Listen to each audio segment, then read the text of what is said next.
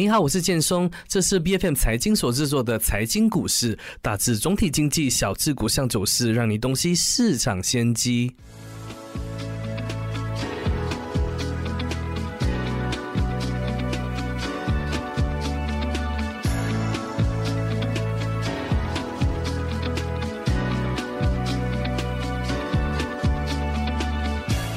啤酒股一向以来呢，都与我国政坛的波动有着密切的关系。这与博彩股有着非常相似的命运。那每年的财政预算案会不会被拿来开刀呢？以争取更高的税务，这都是投资者们非常关心的事项。那其实啤酒股过去也曾经是追求高收益投资者的避风港，但如今因为经济衰退、原产品价格上涨。还有这个通膨压力等多重利空，导致呢市场悲观情绪高涨，啤酒股呢也难以幸免承压的。那同时呢，作为大马两大酿酒公司之一的黄茂酿酒厂呢，也预测难以再复制二零二二年财政年的财务佳绩。那究竟国内啤酒股目前值不值得买入？今天我们请来 TradeView 资本投资组合经理梁家满为我们点评。家满你好，你好，家满，你看。新政府的第一份财政案并没有向啤酒股开刀嘛？那你认为这将如何影响国内啤酒业者的后续业务发展还有前景呢？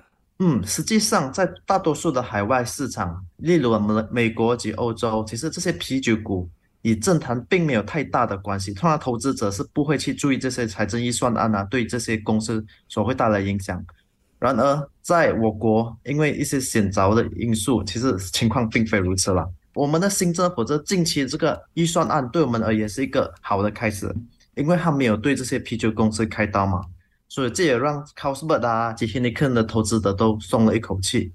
而这也为我们这团结政府未来的政策方向设定了一个基础一个基调了。因为我相信啊，我国的政策的这些制定者这些 policy maker 已经意识到，由于我国这些酒精的这个消费税已经是世界第二高了。嗯，如果政府进一步增加这种税收化，反而会刺激我国的这些走私市场的发展，而他们所得到税收也不一定会取得任何显著的增加。所以刚你提到我国的这个啤酒的税收算是全球第二高嘛，第一高应该是挪威嘛，对不对？对。所以很多人在说，你你每喝一瓶这个啤酒，一半的那个税收是给了政府，这是对的吗？因为它的税收是以酒精的那个浓度来计算的，所以假设一瓶三百二十 mL 的啤酒，它拥有零点零五度的酒精的话呢？那么，嗯，我们的啤酒税是一升是一百七十五令吉嘛，嗯嗯，所以大概每罐的啤你是大概付了大概两块八左右的税收，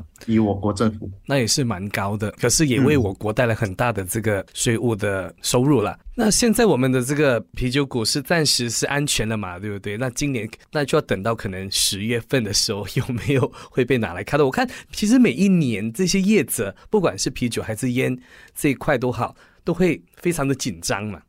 的确啊，我是同意了，因为接下来嗯，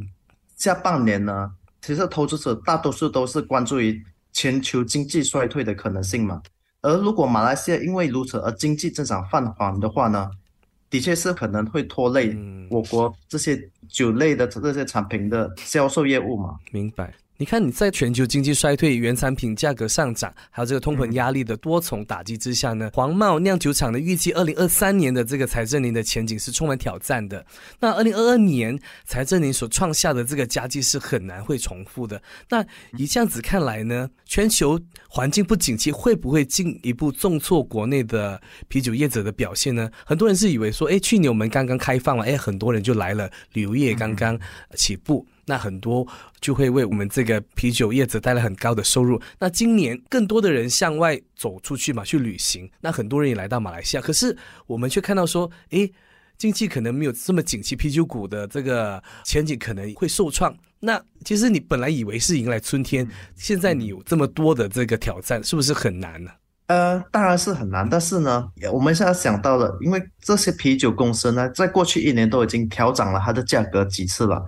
而接下来，如果经济衰退的话呢，提高价格并不会是其中一个选择，因为我国的消费者都会对任何价格变动变得特别敏感，嗯，不对。然而，我们本身是认为了 c o s b e r 呢这个公司盈利了，以及黑尼根他们两个都会因为较便宜的原材料成本而受惠。这是因为其中两个最关键在制酒最关键原材料，第一就是这个铝 （aluminium），呃，第二就是巴黎大麦。这两个价格在过去一年已经分别下降了大概二十八千及三十五八千左右。明白。而如果我们看 c o s b e r 的话啦，在过去两个季度，这间公司并未享受到这些利益，因为呢，这间公司通常还会预购或者锁定接下来六到九个月。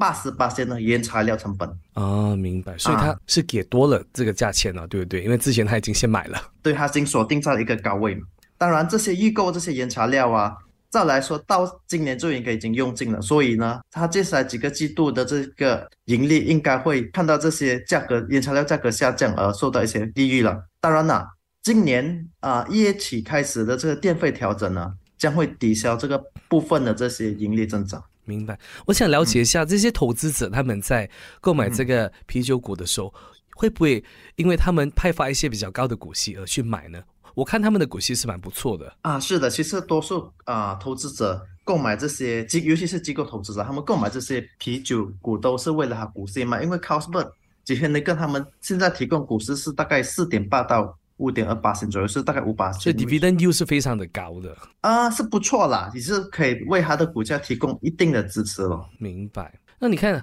呃，投资向来我们是讲究这个低买高卖嘛，但大马喜力和黄茂酿酒厂当前的这个股价是不是比较属于偏高呢？是不是值得买入呢？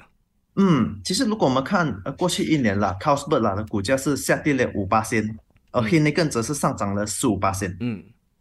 而这个差距啦。我觉得他的解释是因为这 Cosper 的这个业绩表现不是很好，因为在过去一年呢，Cosper 进行一个大规模的这个生产线的升级嘛，他投入了大概一点一马啊令吉左右，嗯，而这同时也限制了它的供应能力啊，所以如果我们看了 Cosper 在二零二二年最后一个季度啊，这个季度其实是一个非常啊有利季度，因为有世界杯啊。也有那些好像 Christmas 的节日活动，这些来提振就是消费者的啤酒的这些购性嘛。但是呢 c o s b e r 该公司啦，在马来西亚该季度的营业额啦，对比第三个季度只增长了一八千。哦，OK。而黑呢，更则增长了十二八千。嗯，所以其实它的那个差距还蛮大的。是的，而且如果我们看一下估值的话呢 c o s b e r 他们现在的这个 Forward BE 了，它的呃本益比啊，是大概十八倍。嗯，如果我们看到历史平均是大概二十四倍左右，所以是低了大概二十六八千这样，所以我是认为现在看起来呢，这个 Costco 的股价是其实是相当吸引人的。那另一家的股价上调了那么多，也有这个回调的必然吗？你觉得？嗯，是有可能，是因为啊，黑呢更其实它也是有有进行这生产线升级，只是它的这个升级的这个活动。对，相对 c o s p l a y 是迟了啊？大概半年左右，所以它接下来一年，它有可能它的这个生产的这些速度啊，及这些生产能力啊，有可能会比不上 Costco 了。那我们放眼二零二三年余下的月份嘛，还有哪一些利好因素可以提高我们这些啤酒股的销量呢？你看边境已经开放了嘛，那个游客已经回归了嘛，可是很多人还是觉得，哎，二零二二年是已经是去到高峰了，二零二三年是很难的。嗯，其实我完全赞同，因为二零二二年已经设下了一个非常高的这个基数嘛，这个 comparable base。所以展望今年的话呢，就指这些销售的驱动因素而言呢，我认为只有这个旅客才会是呃我国的这啤酒销售的主要推动力，因为我们是没有看到其他的任何的催化剂了，所以我们是真的很希望这些我们已经期待已久的这些中国游客的回归呢，可以尽快发生。对啊，因为政府也不可能去调低这个税务嘛，对不对？调高的几率会比较大，所以唯有我们依赖的是外国的游客，特别是来自中国这一块嘛。那我们也希望说政府那边不要无端端的就来又在提提出这个啤酒啊、烟酒相关的这个议论呢，然后它会导致这些股价、这些公司的股价会出现一些比较不稳定的因素的。嗯哼。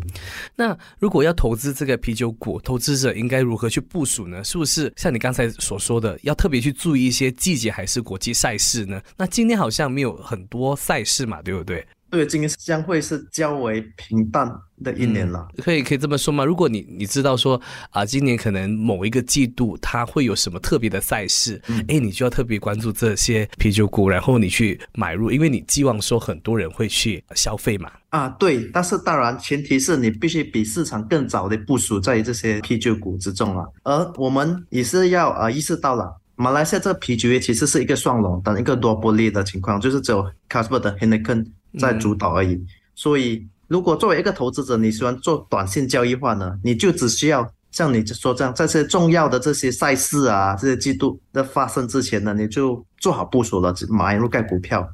等到他们的季度的成绩出来之后，再趁机抛售了。而但是呢，这些追求这些股息收入的这些长期投资者，还是依然可以持有这两个股票，因为啊，如果我们看 c o s p e r 的 Heineken，在过去十年呐。如果你长期持有，并将所获得这些股息都重新投资投入那些股票之中，你的年度回报率是大概九八线，嗯，也是相当不错的。而他们这是两个公司在长期过去啊十年，他们都一直。可以提供到一个一种可以持续性的盈利增长，嗯，所以对于长期投资者而言，还是可以长期持有而忽略这些赛事的，因为它是属于蓝筹股嘛。如果你要想要高股息，然后很稳定的话，因为他们股价的波动其实不算很大的。那如果可能政府宣布一些税务，那可能就是那特别的那几个月份你要特别的去注意的话，其他月份其实它没有太大的波动，投资者可以去考虑的。可是政府今年提高这个啤酒股税务的几率，你你觉得高吗？那那去年他已经我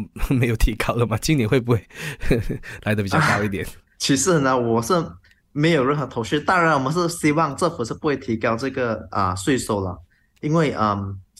我们就如我我之前所言的，提高这个税率也不不代表政府可以增加他们的这个税收，因为这会刺激。这些非法市场的发展嘛，对对，那那非法市场那边崛起的话，我们政府这边其实是亏损还蛮大的。之前我记得我还听说过某某的什么呃啤酒公司，他们可能考虑要撤出大马的，我有听说过这样子的一些传言，因为这边的税务很高，然后另外一边的税务可能比较低，然后过后也呃不了了之了，那市场就一直有这样子的一种猜测的。嗯，我是不认为政府会让这发生，因为如果我们这个啤酒这个税务化呢，最后一次调整是在二零一六年嘛，所以我是觉得政府是知道，如果他再去继续提高本地的这些税务的话呢，有可能的确会导致这些啤酒公司将他们的生产线撤出海外。但是呢，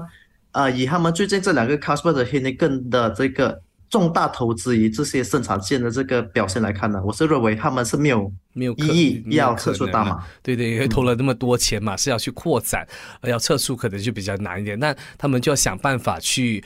呃，如何扩大自己的市占率，还有可能做多一点这个出口方面的业务了。嗯，是的，啊，的确 c o s p e r 也是有啊将其产品出口至新加坡，所以这也是其中一点啊，投资者可以考虑到的因素之一。好，那今天我们也非常感谢加满的时间，谢谢。财经股市是 B F M 财经所制作的股市分析节目，除了带给您及时的市场动向，也将在每周追踪公司的动态与财经议题。如果你喜欢我们的节目，记得要在我们的脸书专业追踪最新一期的节目，并订阅我们的 YouTube 频道。我是建松，我们下集见。